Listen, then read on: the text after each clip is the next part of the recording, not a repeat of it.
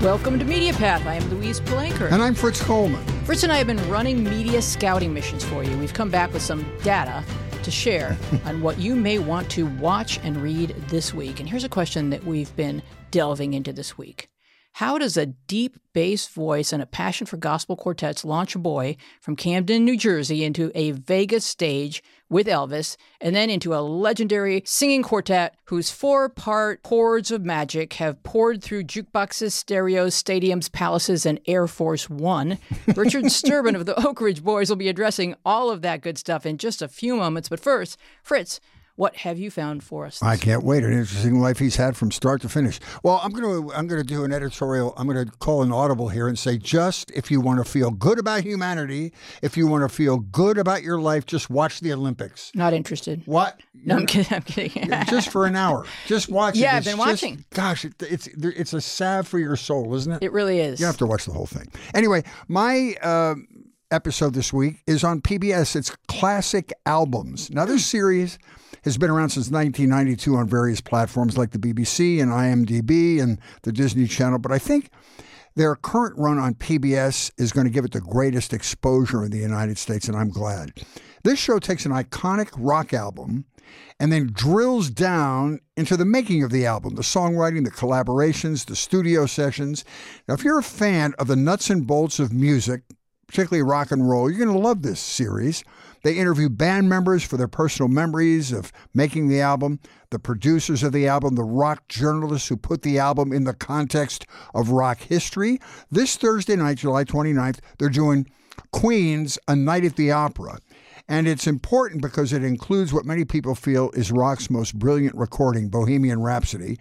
And then in the next hour, on that same night, I think it starts at 9 o'clock in your time zone, after a night at the opera on the 29th will be John Lennon's Plastic Ono Band. And then Friday and Saturday, the 30th and 31st of July, they're going to do Rumours by Fleetwood Mac, one of the greatest selling albums of all time. Now, they produced 45 episodes of this series. The music that highlights various chapters in our lives tends to mean even more when we learn the details of how the music came to be. I love this series.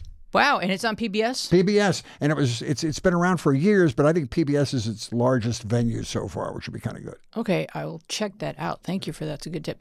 So I was tipped off to my first pick by my second pick, as Media Path will have it. this is a 1972 documentary that you will find on Hulu and on Amazon called Elvis on Tour. The doc captures Elvis on his 1972 American tour and includes rehearsals, interviews, archival television appearances, and backstage moments. Here you will find Elvis in his most 70s Vegas infused glory. If you are in it for the cape, there is plenty of solid cape action. There is tons and tons of high quality performance footage featuring country, gospel, R&B, and lots of hits. You get to see the famous Elvis entourage, big time entouraging, and you will find our upcoming guests backing up Elvis on stage and in spontaneous backstage gospel gatherings with Elvis. The film is a compelling rush of music and flash and onstage spectacle and backstage intimacy, and you get to see just how quickly and efficiently Elvis leaves the building. this film was Elvis's final motion picture appearance, and it won a Golden Globe for Best Documentary. Elvis on Tour can be found on Amazon and on Hulu. And I had never seen it. I learned about it in my next pick which is a fantastic book by our guest, Richard Sterban, called From Elvis to Elvira. It's a great title. It really is. You get the first three letters. Did you find myself doing Richard's low voice just in responding to your question? Yeah, I, I, I wish I could even uh, attempt it. But uh, Richard Sterban was a kid from Camden, New Jersey, with a keen interest in gospel quartet music. From that start point, you would not imagine that 10 years later he's sharing a stage with Elvis Presley, or that 50 years later he is about to celebrate the 40th anniversary of, of a song that he and his fellow Oak Ridge boys sent rocketing up the country and pop charts Elvira.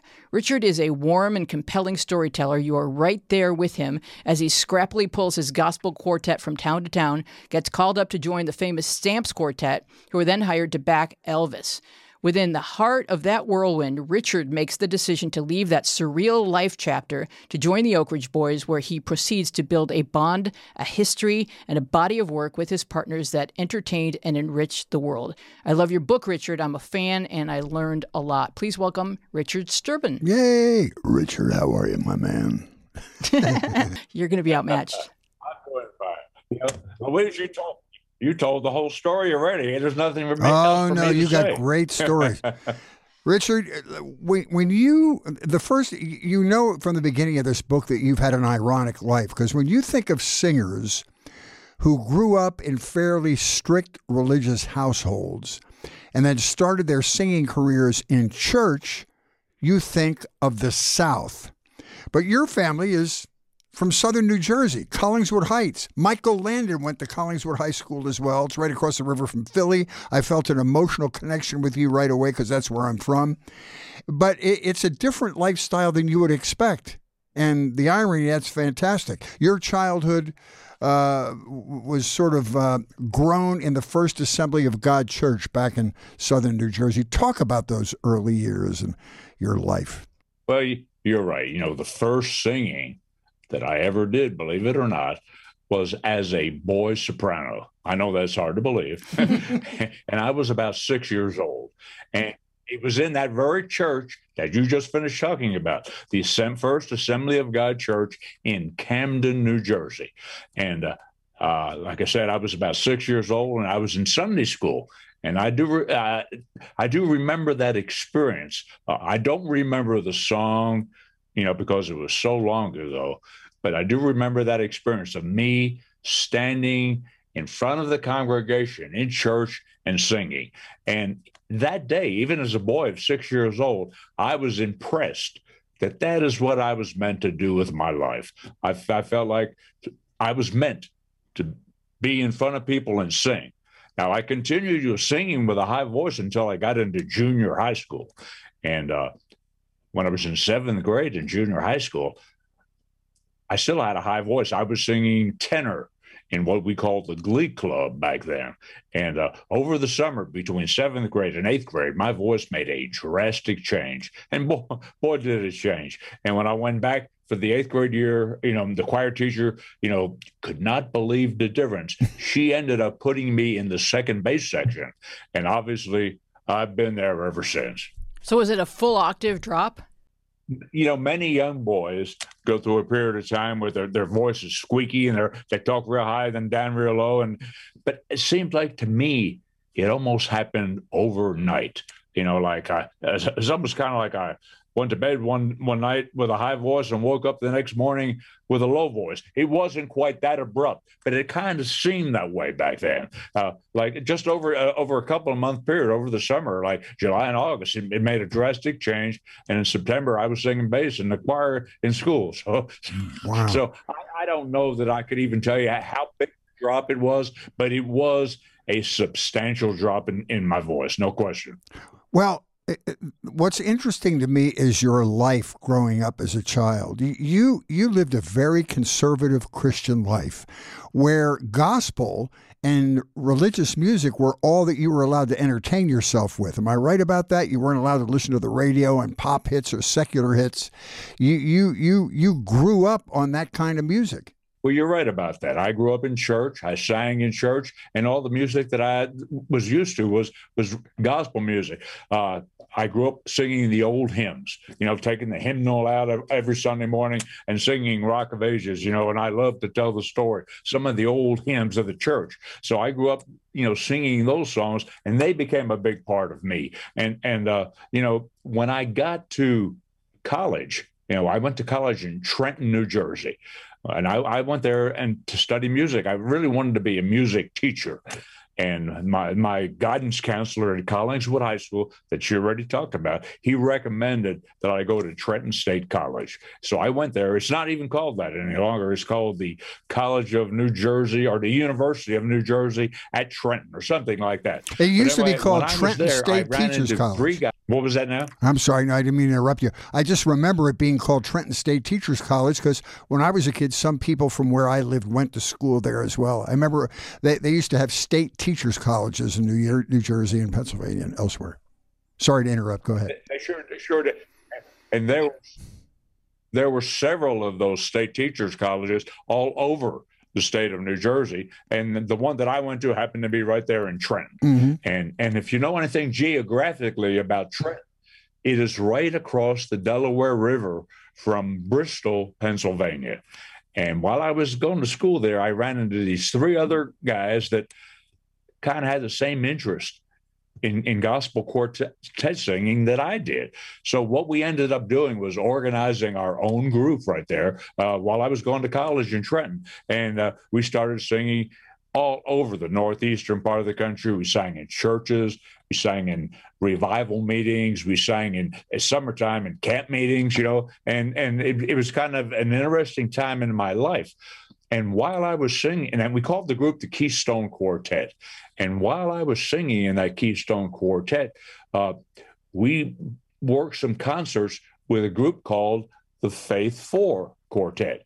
And believe it or not, Joe Bonsall, who's now the tenor singer and has been for years here in the Oak Ridge Boys, he he sings the lead vocal on Elvira. You know, he was in that group, and we started working together. And eventually, when there was a, a need for a membership change in our group, I approached Joe and asked him if he would join the Keystone. So he left his his group, the Faith Four, and joined the Keystone Quartet. And we started singing together before either of us ever became members of the Oak Ridge Boys. And that's when you moved to Buffalo. Yeah, well, yeah, I, we played some dates in Buffalo, New York, and we ran into some people that really kind of took us in and took us under their wing, really tried to help us out. And we felt like Buffalo would be a, a good place for us to work out of. So, so, so yes, we did move to Buffalo, and, and Joe Bonsall was a part of that group as well. Now, you know that I grew up in suburban Buffalo. Fritz was a broadcaster in Buffalo. So, do we look vaguely familiar to you? Where did you shop for groceries? you know, not even a little bit. but I, I actually I lived in Kenmore, New Right. York, if you know where that is. Yeah. Of course. And just off of Delaware Avenue, which is one of the main just one of the main streets that, that it runs through Buffalo, you know. And you know, it was kind of interesting that you would mention that. Uh, there was a there was a gentleman that was on the radio up there for years. He was called Rambling Lou, Rambling Lou Shriver, and he was he's a regular on on a Buffalo radio station there, and he passed away a few years ago. But just this past weekend, we played in a place in, in Lancaster, Pennsylvania, Mhm. at a place called the music the, the, the American Music Theater, and Rambling Lou's daughter was at the show, so we actually saw her this just a few days ago. So. There was a little bit of a connection there between that, you know, the Oak Ridge Boys singing in Lancaster, Pennsylvania, and Buffalo, New York. Yeah, and you also talk in your book about how some very uh, cool milestones happened to you at Melody Fair in, in North Tonawanda. That's where you met uh, Roy Clark, or I can't remember exactly. Something something big happened there. Well, you're right about that. We we we were playing there, and we we worked with Mel Tillis. I remember working with Mel Tillis, and I remember working with Roy Clark. But the most important thing, beside those two things, is the fact that we met Roy Clark's manager. His name was Jim Halsey. That's where we met him, and uh, he became the Oak Ridge Boys manager. He is still our manager today, believe it or not. Jim just turned 90 years old, but he is still he is still managing the Oak Ridge Boys. And we did meet him up there playing playing in that theater in the round up there. And Jimmy in- in Dean. just outside of, of Buffalo, you know. Mhm. It was in North Tonawanda, if you if you can remember that name. oh yeah, No, I, I live there. I, it's an I Indian name. in Raintree Island Apartments in Tonawanda, New York for four years. And it's hard to convince people when they hear about the bad winters in Buffalo what a beautiful place it is to live. The people are great, the restaurants are great. Well, what do you have planned for the 40th anniversary? we had big plans this year, you know, to celebrate the 40th anniversary of Elvira. We plan to spend this whole year touring and, and going all over the country celebrating the 40th anniversary of Elvira. It is hard to believe that Elvira is 40 years old. Uh, but actually, in reality, Elvira is older than 40 years old. The song was written by a gentleman named Dallas Frazier he is our neighbor, believe it or not. He lives not too far from where I'm speaking to you right now. He, li- he lives in a town called Gallatin, Tennessee, which is right next to Hendersonville, where I'm, where I, we all four Oak Ridge boys live, and where I'm speaking to you from right now. But, but he wrote the song 17 years before it was ever recorded by the Oak Ridge boys. Uh, it was, re- and the song was recorded like 10 times before we ever recorded it. Probably the most well known version before ours was Kenny Rogers recording Elvira when he was still with a group called the First Edition. First edition, yeah. And uh, but uh, we decided to record Elvira, and and, and it, it's our version, however, that I pe- think people recognize and will remember. And we, we actually had a hit on Elvira in 1981, and that's hard to believe. And uh, but you were the one that put it over the top, going mm, Papa, mm, Papa, mm, Yeah. Papa, Mao, Mao. It's That your was- version. That's you, man. You own that song. yeah. That's your song. And Joe's and Joe's lead. Oh, Joe, no, quite. You cannot, quite, you cannot take Joe's lead vocal away. That is certainly a big part of the song. Uh, but you're right. The Impapa Mau Mau part is- is kind of an interesting part of the song. And uh, I mentioned that Dallas Frazier wrote the song, and it, there's an interesting story in how he actually wrote Elvira. He was driving home from a recording session one day in Nashville with his producer and he was driving through East Nashville. He came across a street sign named Elvira Street, and that street is still there today.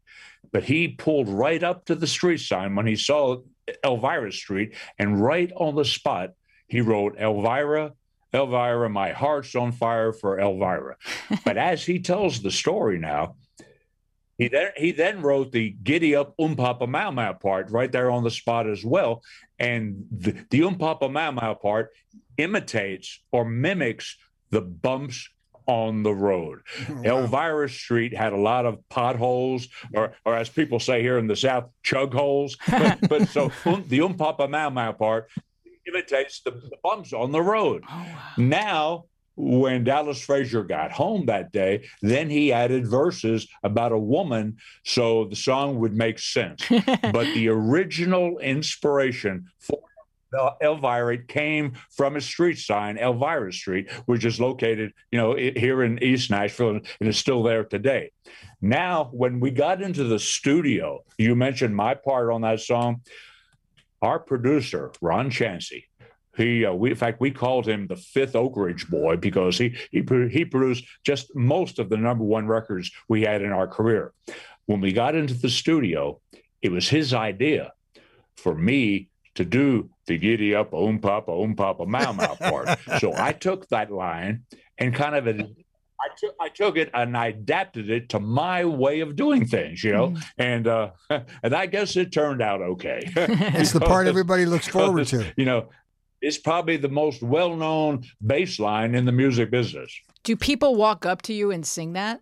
They do. Uh, what I get quite often is people always say, "Give me a sample of that Om Papa Om Papa Mau Mau part." They want you to sing but it. you know, you know, the most fun thing for me now, we still do that song. We cannot do a show without Elvira. It is a must, you know. And if you come ever come to see the Oak Ridge Boys, you are going to hear Elvira, and yes, you're going to hear me do "Giddy Up, Oom Papa Mau Mau." but the biggest biggest kick I get out of doing that song is when I get to that part to look out in the audience and see all the men, you know, trying to sing "Oom Papa Mau Mau" along with me. I always get a big kick out of it. And you know th- that song was uh, uh, it was one of the greatest crossover hits of all time, right? Because I don't know if it started on the country charts, but it became a top forty hit. Did you ever have a record that crossed over like that so easily in your careers after that hit? You know, crossed over to the pop charts. Well, that was the first one for sure. And it, it became the biggest record in country music that year, 1981. And it also became one of the largest records in the total music business that year. And it, it was also a number one pop record as well. Mm-hmm. Now, a few years later, we were able to follow that up with, with another song that accomplished almost the same thing for us as Elvira, but not quite. A song called Bobbie Sue, uh, where I do the bub, bub, bub, Bobbie Sue. It, uh, it, you know, it was number one country record and it made it into the top 10 on the pop charts. So it, it, it, it, it accomplished almost the same thing for us, wow. you know, that Elvira did. Could you talk for a moment about the push pull between straight up gospel and the goal of reaching more people through country music? You met with a ton of angry resistance, and I'm thinking that this might be mostly people who were working really hard to avoid secular music, and you may have seemed like a, a Trojan horse to them at, at a show. Well, you know, we when I first joined the Oak Ridge Boys, the Oak Ridge Boys were probably one of the very top Southern gospel quartets. The group was dominating all the awards they call the Dove Awards, and and uh, and we we were riding along feeling pretty good about what we were doing. But we felt like we wanted to accomplish more. We felt like we did not want to be as marginalized as we were, and we, we wanted to reach more people with our music. And I told you, you know, a, a, very important thing happened to us, you know, in North Tonawanda, New York. We met Jim Halsey it was his leadership and his guidance. He talked us into, you know, to uh, trying to sing country music as well as gospel. He said, "You guys are an amazing act." He said, "But you're three minutes away." From being a major, major act in the music business, and so he got, he he went to work, and he actually signed us to our first recording contract, which was ABC Dot Records, which later became MCA Records he acquired Ron Chancey as our producer. I already mentioned Ron's name earlier. He became our producer, and we started having hit records with Ron Chancey. And so we were able to uh, to uh, increase our outreach, you know. And yeah, some people criticized us. And people thought we were going to be we were being too worldly, you know, by singing country music. They wanted us to stick to strictly gospel music. But it's kind of an interesting thing, you know. Once we became successful in country music, all those gospel music fans came back over to our side anyway. So so it turned out okay. Mm-hmm. And one thing, you know, we during all country music success that we have had, we have also never turned our back on gospel music because we still love that form of music as well. So we we we feel honored that we can do both. You know, we are now in the Gospel Music Hall of Fame as well as the Country Music Hall of Fame, and they both kind of go hand in hand. They really do. I, I love your stories um, because I love the early sufferings in show business. I just relate to that the most. But you have great stories about being on the road as gospel quartet and how competitive that was, but how little you were actually paid. I mean, in your book, you talk about getting maybe a hundred to two hundred dollars total for a gig for four guys. For four guys having driven there, you know, in the car, and it really was a meager existence and hard to make a living. And you had a wife and two kids at home at the time. Well, you are correct about that. And it, it was a difficult way to, to, to, to, try to have to live.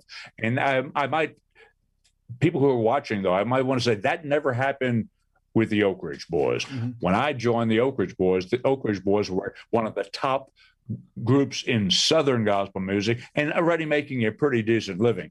The real difficult days were back when I was singing in the group that I helped organize in Trenton, New Jersey, you know, the Keystone Quartet. Mm-hmm. We would work churches and sometimes there was not a hundred dollars in the offering, you know, but we had to spread that out between four guys. So it was a difficult time, no question about it. And then all of a sudden you get called up to the stamps. You had to leave Joe not knowing that you would eventually reunite with Joe, but you got called up to the stamps, and all of a sudden, you're on a stage with Elvis. what did that feel like? Well, first of all, that was mind-boggling. It really was. I was. I happened to be in, in the right place at the right time. I was living in Buffalo, New York at the time, and J.D. Sumner called me up. He personally did not call me, his son in law did. But he, his son in law told me that J.D. Sumner wanted to get off of the road and he wanted to devote his time to businesses he had on the side. Like he had a publishing company, he had a talent agency, and other things he wanted to do on the side. And he wanted to hire a younger bass singer to take his place. So he offered me the job that involved me involved me having to move to Nashville. So that's how I got to live here in Nashville. And I was with JD and the Stamps probably about six months when JD Sumner got a phone call from Elvis Elvis and JD were friends, having both lived in the Memphis, Tennessee area. And Elvis was looking to hire a new backup group. The group he had had a conflict, could not be a part of his tour he was about to take. So he wanted to hire a new backup group and he hired JD and the Stamps. So I would happen to be there at the time. So here I hear him, a young man in my 20s. All of a sudden, I find myself on stage with the biggest star in the world. Back mm-hmm. then, I believe it in my heart. Elvis was the biggest star in the oh, world. Oh, yeah. His tour was the biggest tour in the music business. And to be a part of it was very, very exciting. You know, I have some great memories of the time that I spent with Elvis. I, I got to know Elvis just a little bit, and it was a very, very special time in my life. And now that a lot of years have passed, and I look back on that, you know, I'm so glad I was able to experience it because it because it was a great time in my life. You know, and you mentioned, you know, in your intro, hey, how how how much Elvis loved gospel music, you know, as well as he did rock. You know, he was the king of rock and roll, no question. But I really believe deep down inside, his favorite music was gospel music. And some of my fondest memories of being with Elvis involved singing gospel songs. One of his favorite things to do when we were on tour was to try to find a piano somewhere. And he would get all the members of the Stamps Quartet that I was a part of to get around the piano with him. And we would sing gospel quartet songs. And he especially loved the black spirituals, and we would do a lot of that as well. So, so, uh, so some of my fondest memories of being with Elvis involve actually singing gospel music. Mm-hmm. But it was a great time in my life, and as look as I look back on it, I'm so thankful that I was able to experience that. And that was just prior, of course, to joining the Oak Ridge right. Boys. And I think gospel is a, a, a, comfort to Elvis. Like that's his home. Mm-hmm. That's where he feels like is his like his compass points to and that and you guys offered that comfort for him and you know, one of the you know one of the biggest songs when I was working with Elvis, I was only with him for about a year and a half. And one of the biggest songs he did every night in his concerts, even in Las Vegas, was "How Great Thou Art." Mm-hmm. You know, of course, he did all of his hit records. You know, uh, which and and the women were hollering, screaming, of course. But the highlight, I think, of his show every night was when he did "How Great Thou Art." First of all, when he went into, the, you could almost hear a pin drop, you know, and then you could tell that he believed in that song so strongly. That it, it, it was, I mean, you could feel it. You know, it was, it was a very special time. So it was, while he was the king of rock and roll, I really believe deep down inside he loved gospel music. And, and you guys, you and Elvis, um, um, had parallel. Uh, enthusiasms when you were younger about the Blackwood brothers. You both grew up loving their style and loving their music, right? There's no question about it. One of the one of the first gospel quartet records I ever owned was by the Blackwood Brothers, and J.D. Sumner was singing bass on that record. Mm. And I'll never forget playing that record.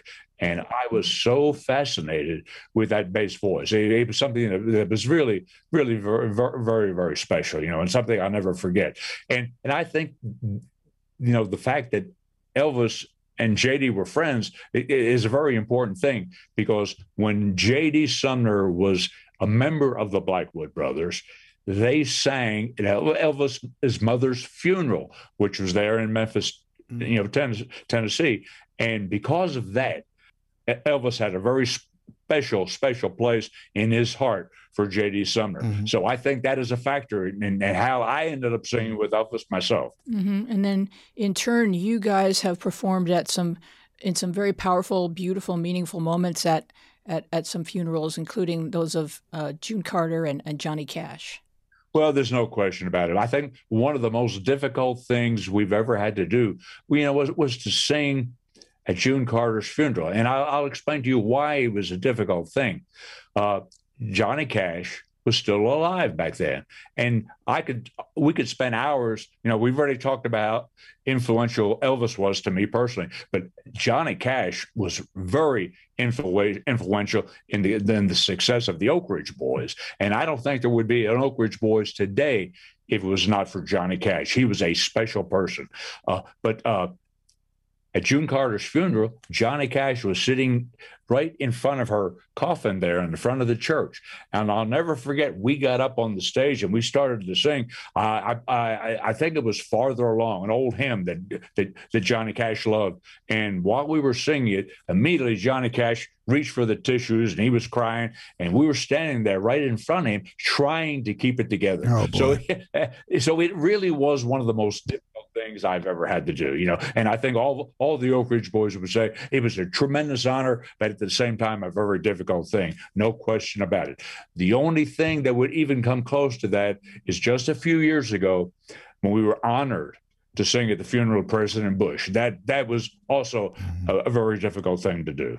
And he was a very important person in your lives, President H. There's no question about it. Mm-hmm. And there, there's a great story if I have time to tell it. You do. Uh, we, we first met George Bush many years ago when he was the vice president of the United States. Ronald Reagan obviously was the president, and, and George Bush was the vice president. Ronald Reagan invited the Oak Ridge boys to sing on the lawn of the White House at the congressional barbecue. It's something they do pretty much every year where all members of Congress come put their political differences aside and just sit on the on the on the lawn of the White House and have a time of fellowship and and eat barbecue and listen to some good entertainment. And in the case of of Ronald Reagan, it was always country music because he loved it. But anyway, he he hired the Oak Ridge Boys, invited us to sing there on the lawn of the White House. I remember that day, that afternoon, we were doing a sound check, a rehearsal on the stage they had set up on the lawn of the White House. While we were doing the sound check, this tall gentleman came walking across the lawn of the White House. And by the way, while we were doing the soundtrack, you could kind of look around and you see the White House, you see the beautiful green grass and all the tall buildings there in Washington. And you knew, first of all, this was not going to be a normal day. And it, it, it ended up not being. But while we were doing the sound, while we were doing the sound check, like I said, this tall gentleman came walking across the lawn. He came up on the stage. He introduced himself as Vice President George Bush. He did not have to do that. We recognized him immediately. But he proceeded, he proceeded to tell us right there that he told us, fellas, I'm a big fan, but I cannot be at the show tonight. He said, I've got to fly somewhere on some official vice presidential business. He says, But I am a big fan. I promise you. Would you guys be willing to do me a couple of songs right here, right now? And we said, Sure, Mr. Vice President. what would you like to hear? And, and, I think we realized that when he when he answered us, we realized he was telling us the truth. He was a big fan. He started naming album cuts. He started naming what the kids call today deep cuts, not, not, songs that were hits or singles. So he we were convinced that he did know our music, that he was familiar with our music. So right there on the spot that afternoon on the lawn of the White House, we proceeded to give Vice President Bush a mini concert. that afternoon, we established a friendship. We established a friendship with him that lasted until he passed away that the whole time he was in the White House as president of the United States, we sang for him on several occasions. We got to know Barbara Bush as well. They were two of the most wonderful people you will ever want to meet. Put a politics aside. It has nothing to do with politics. They were just very wonderful people, and we got to become very good friends with them. And uh, even after they left the White House, we would sing for them quite often. We would go and and you, being from the Northeast, you may not be aware of this place as well. We would go on many summer times to Kennebunkport, Maine, where they they have a summer home there, and we would we would hang out for, for two or three days, uh, go fishing with President Bush, and we would always give him mini concerts in his living room, and of course he would invite the neighbors over. You know, he uh, that, that he had to do that, and but every time we performed for him, he always requested his favorite song, and that was Amazing Grace. That was by far his favorite song. He that hymn. And uh, not too long before he passed away, he asked us if we would sing Amazing Grace at his funeral. And we said, Mr. President, you can count on us. Oh. We, regardless, whoever we are, we will be there. Mm-hmm. Wow. We had no idea that we were going to be in Spokane, Washington. Believe it or not, we were doing our Christmas tour and we were in Spokane, Washington. We did a Christmas show, which lasted about two and a half hours. After the show, went directly to the airport, got on a private jet that was donated to us by a very dear friend who we will forever be indebted to. We flew to Houston, got there just in time to go to the church or go to the hotel, get a quick shower, then go to the church. There we we met George W. Bush and Jeb Bush, members of the Bush family. They thanked us for being there. Our good friend Reba, she was there as well because she sang at the funeral. But we sang at the funeral, and then which was a very emotional experience to say the least. After the funeral, went directly back to the airport got on the private jet again and flew back to a place called Kennewick, Washington, mm-hmm. and did another Christmas show that night. Wow. We we did all of that in just a little over 24 hours with no sleep. oh and we wow. did not miss a date in the process. Oh. But the oh. most important thing by far, we kept promised to President Bush. He always taught us to do the right, and that was the right thing to do, certainly. That's amazing. I, before we get too far away from what you brought up, I really think one of the most touching parts of the book, Richard, was you describing how supportive Johnny Cash was of you. You used a great line in there. He hired you and he paid you more than you were worth. But also, he would give you guys pep talks when you were down about yourself. Talk about that relationship with Johnny Cash. I'd love to talk about Johnny Cash. As I said earlier in the interview, I do not believe there would be an Oak Ridge Boys today if it was not for Johnny Cash. He was a special person to the Oak Ridge Boys, not just the Oak Ridge Boys. He he was so good to a lot of young artists, but especially the Oak Ridge Boys. He and his wonderful wife June Carter, they kind of took us under their wing, so to speak, and they really helped us out in our early struggling days. Johnny Cash actually booked us on some of his shows. And I, what I said earlier is, is absolutely correct. He always paid us more than we were really worth, to be very honest with you. Whenever you work, work a date, you sign a contract. He would always pay us more than the contract that amount. Uh, and kind of give it, he always kind of gave us a tip, if you would. And mm-hmm. but that's the kind of person he was. He was always very special. And I remember working with him in Las Vegas. Believe it or not, the same theater or a, a casino that I played when, when I sang with Elvis, the Las Vegas Hilton. But uh, we were working there, and after that engagement with with uh, Johnny Cash, we had no other dates booked. We did not know how we were going to continue as the, our group. We didn't know exactly what we were going to do. We were kind of very discouraged. And Johnny Cash could sense that we were discouraged. And I remember he called us all up and he said, Fellows, I can tell you your heads are hanging. He says, I want to talk to you guys. He said, Come to my room. So all four of us, one afternoon out in Las Vegas, we went up to Johnny Cash's room. And he said, Fellas, I can tell, you know, you, you, your heads are hanging. You're discouraged. He said, but I also can tell there's something very special about you guys. He said, there's, there's magic um, some here between the four of you. He said, so what I want you guys to do, he said, I want you to find a way to stay together. He said, if you give up now, no one else will ever know how special you guys are. He says, I know it, you guys know it. He said, but no one else knows it. So we want, I want you to stay together. And if you do, he said, I promise you, good things will start happening to you. He said, I will do my best to help you as much as I can financially, which he did, always gave us extra money.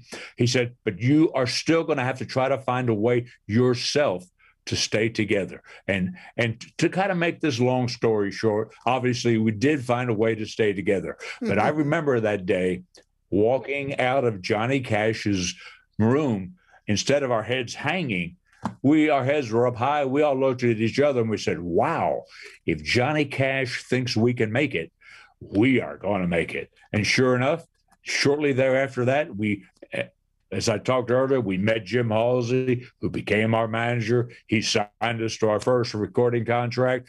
We acquired Ron Chancey as our producer. We started having hit records. And just a few years later, after that meeting with Johnny Cash, we won our first CMA award for the vocal group for vocal group of the year from, from the Country Music Association.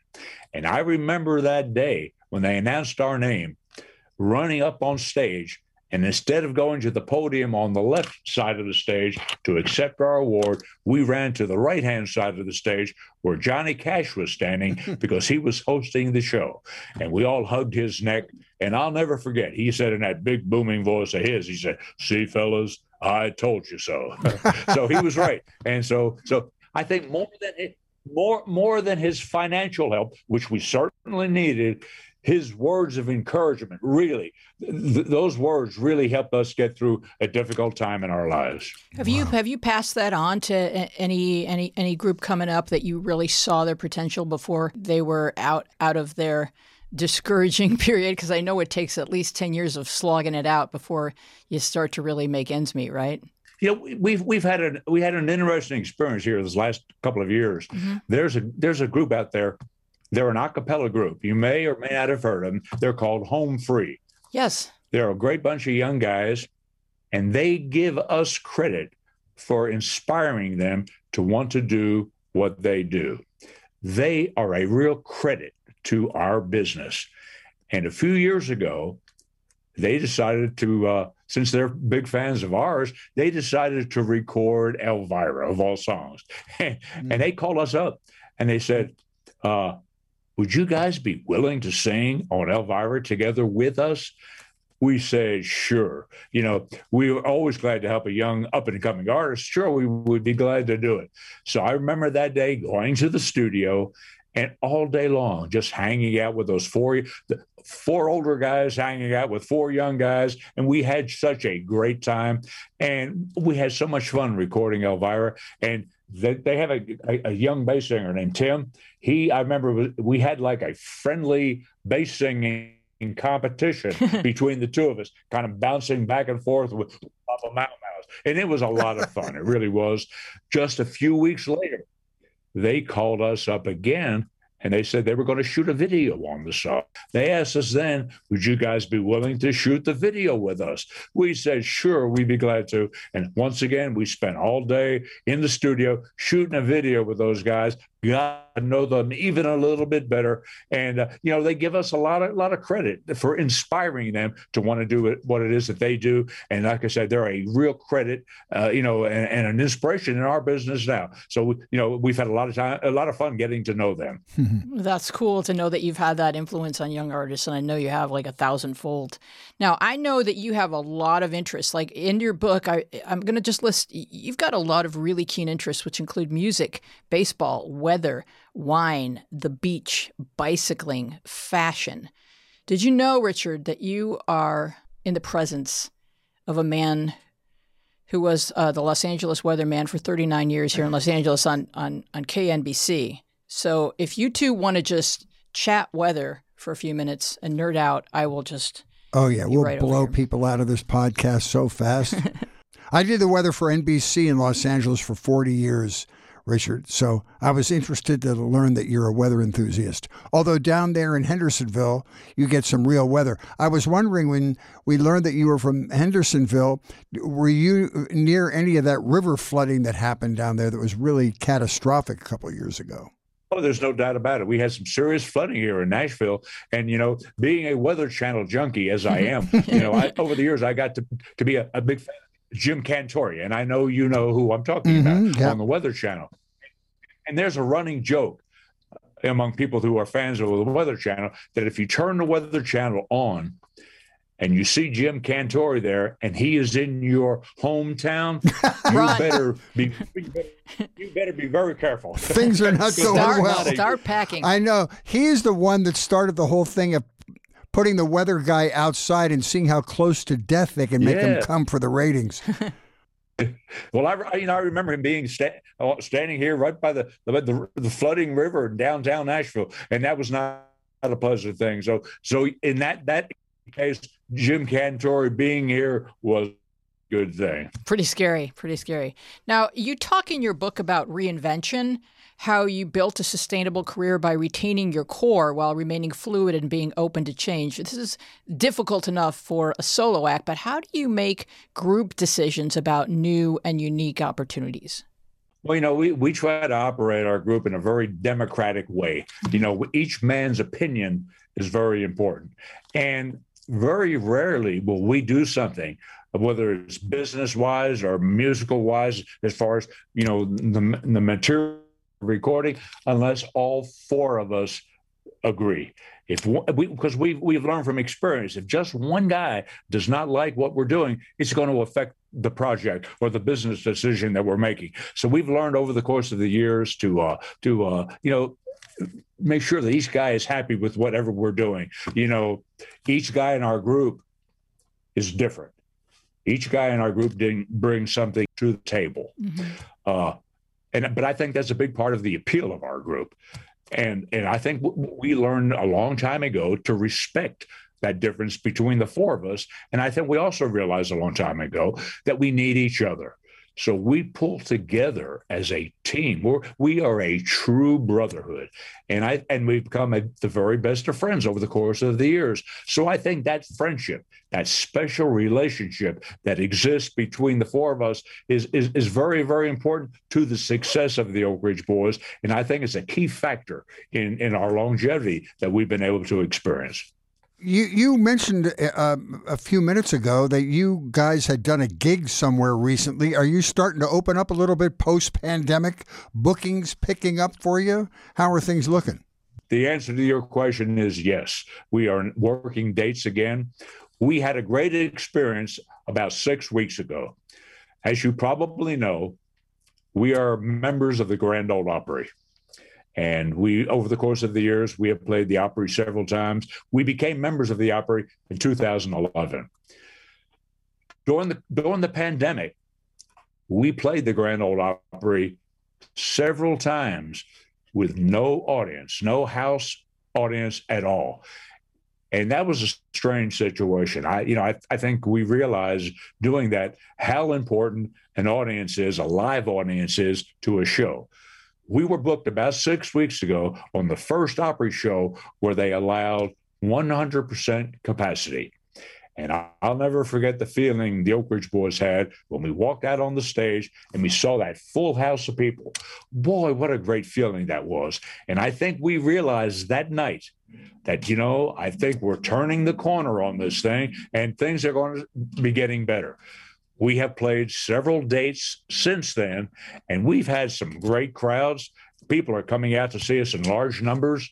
And, uh, you know, I think people are ready to get out. People are ready to hear live music again. That makes us feel very, very good. Uh, from now from the 1st of August through the end of the year, we are going to be very, very, very busy. We're going to be traveling all over the country, celebrating 40 years of Elvira and taking our brand of country music to people all over. And we're very excited about the chance to be able to do that again. So, yes, we're, we're performing again, and we're very excited about it. You know, I listened to uh, those Opry shows on Sirius XM, Channel 59, Willie's Roadhouse, where they broadcast live at the Grand Ole Opry. And at first you're thinking, how are they going to do this with no audience? But the intimacy of it and and the the rich quality of the voices. There were some great shows. Your shows, Vince Gill did it a couple of times. There was a real intimacy. It was like just you and the music. And I guess they were so happy with the way that ended up sounding uh, the rumor is they're going to put out albums, live recordings of those pandemic sessions at the Grand Ole Opry, and I bet they're going to sell very well. You're probably right. You know, the Grand Ole Opry is a special place. There's no two ways about it. When you walk through the door of that building, you can feel history. It's very, very special. And you know, and now you know, and we played the the Opry many times before we were members, and we always enjoyed playing the Opry. Uh, but now, when we walk through the door as members, and we look on the wall, we see our name on in, in bronze there on that plaque next to all the other artists, and it really makes us feel like we're family, like we belong there. Mm-hmm. So it is a special place, and uh, on the center of the stage at the Grand Ole Opry House, they have a circle. And it's a circle from the old floor of the old Ryman Auditorium in downtown Nashville, the original Grand Ole Opry. And every time the Oak Ridge Boys play the Grand Ole Opry, the four of us make sure that we stand in that circle because it's a very special place because mm-hmm. there's so much history in that building. Mm-hmm. May it be unbroken. Hey, I don't quite understand why it took until 2011 for you guys to become members. You know, that question has been asked many times, and we're not so sure why it took so long ourselves. You know, but I think the most important thing is that it did happen. You know, the timeline, you know, you can question the timeline, but that's not the most important thing. We're, we're, we're, thankful now that we are members because it is a very special thing. And then just a few years later, uh, we then became members of the Country Music Hall of Fame. And what a special place that is as well. I mean, it's beyond words to describe how special it is, you know, to be a member of the country music. So, uh, and, and the Opry and the, and the, and the Hall of Fame, they kind of go hand in hand. They really do. And, and I remember how we found out that we were going to be members of the Hall of Fame. We were actually playing at the Grand Ole Opry. After we finished one of our songs, we we listened to the applause. You know that that people always applaud very well at the Opry, but then the applause kept going on. It continued, and we couldn't figure out why. and we looked around, and little little Jimmy Dickens came walking out on the stage. who was a long member, long time member of, of, of the Grand Ole Opry. He was dressed as William Lee Golden.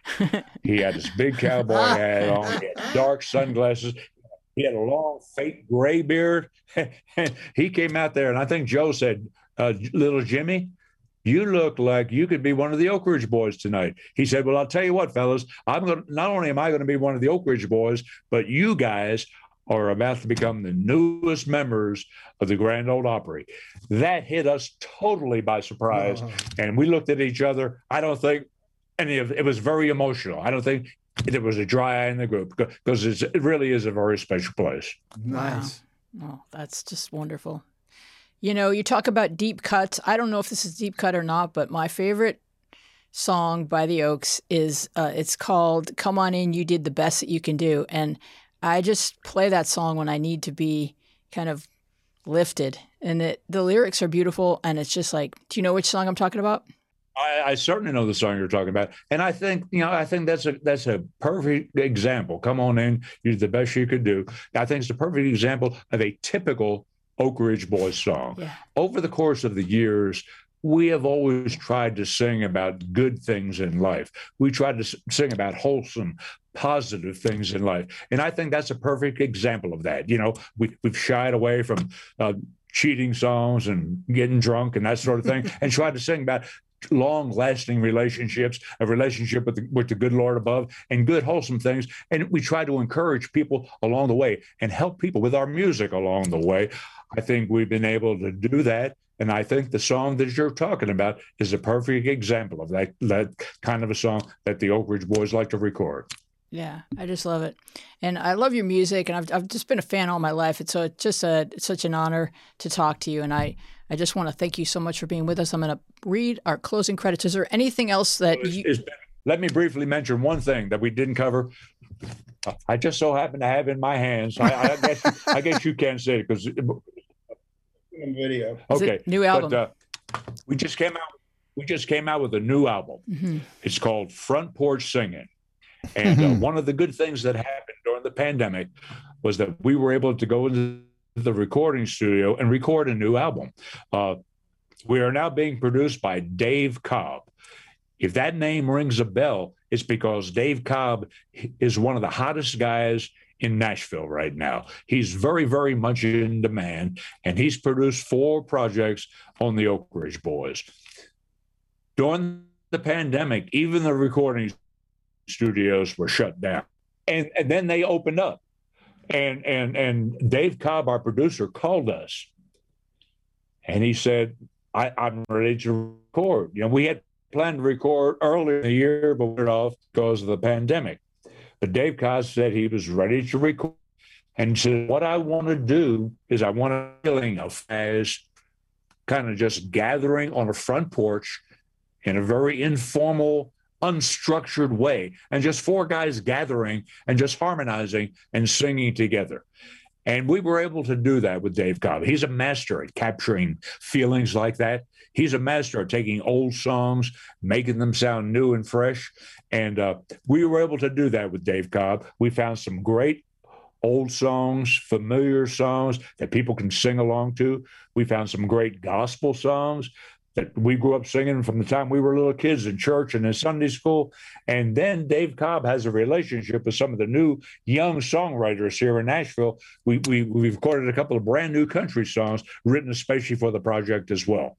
But it turned out very well. It's very inspirational. It's very uplifting in nature. It's the kind of music we need, really need to hear right now. And I think it's important to note that it's called front porch singing, not singing with a G, singing. There is a difference. And, and, we're very proud of the way it turned out. And it, it, I think it's it's a must listen for Oak Ridge Boys fans. Oh, absolutely! I'm getting it right now. As soon as we get off here, thank you so much, Richard, for being with us. We really, really thank you, Richard. A great us. conversation. Here come the closing credits. We would love for you to join us online on Instagram and Twitter, where we are at Media Path Pod. Thanks. Thanks. Thank you. And on Facebook, where we are Media Path Podcast. You can find full episodes with all kinds of bonus visual content on our YouTube channel, Media Path Podcasts. We would love to know what media you've been enjoying. You can contact us at our social media or email us at mediapathpodcast at gmail.com. We want to thank our wonderful guest, Richard Sterban. Our team includes Dina Friedman, Francesco Demanda, John Maddox, Sharon Bellio, Bill Filipiak, Thomas Hubble, Alex Gilroy, and you. Our theme music is by me and John Maddox. I am Louise Palanker here with Fritz Coleman, and we will see you along the media path. And if you enjoyed this episode of Media Path, it would help us a lot if you would help us be more discoverable by potential new listeners if you leave us a quick review. Do it on Apple Podcasts. And if you're new here and this is your first time with us, please check out our back catalog. You may even find us binge worthy binge worthy. That's my Richard voice. uh, recent episodes include, you know, Diane Warren, Bill Mumy, all kinds of people who are stalwarts in their industry, like Bill Medley and, and Richard Sterban. We're, we're, we're so honored to have all of them. Gary Puckett, the Cowsills. Going back to the very beginning, you'll hear some exciting and exclusive interviews with Henry Winkler and Keith Morrison. Thank you for spending this hour with us, and we would be overjoyed if you took a moment to share your thoughts with us or recommend us to a friend. Be safe.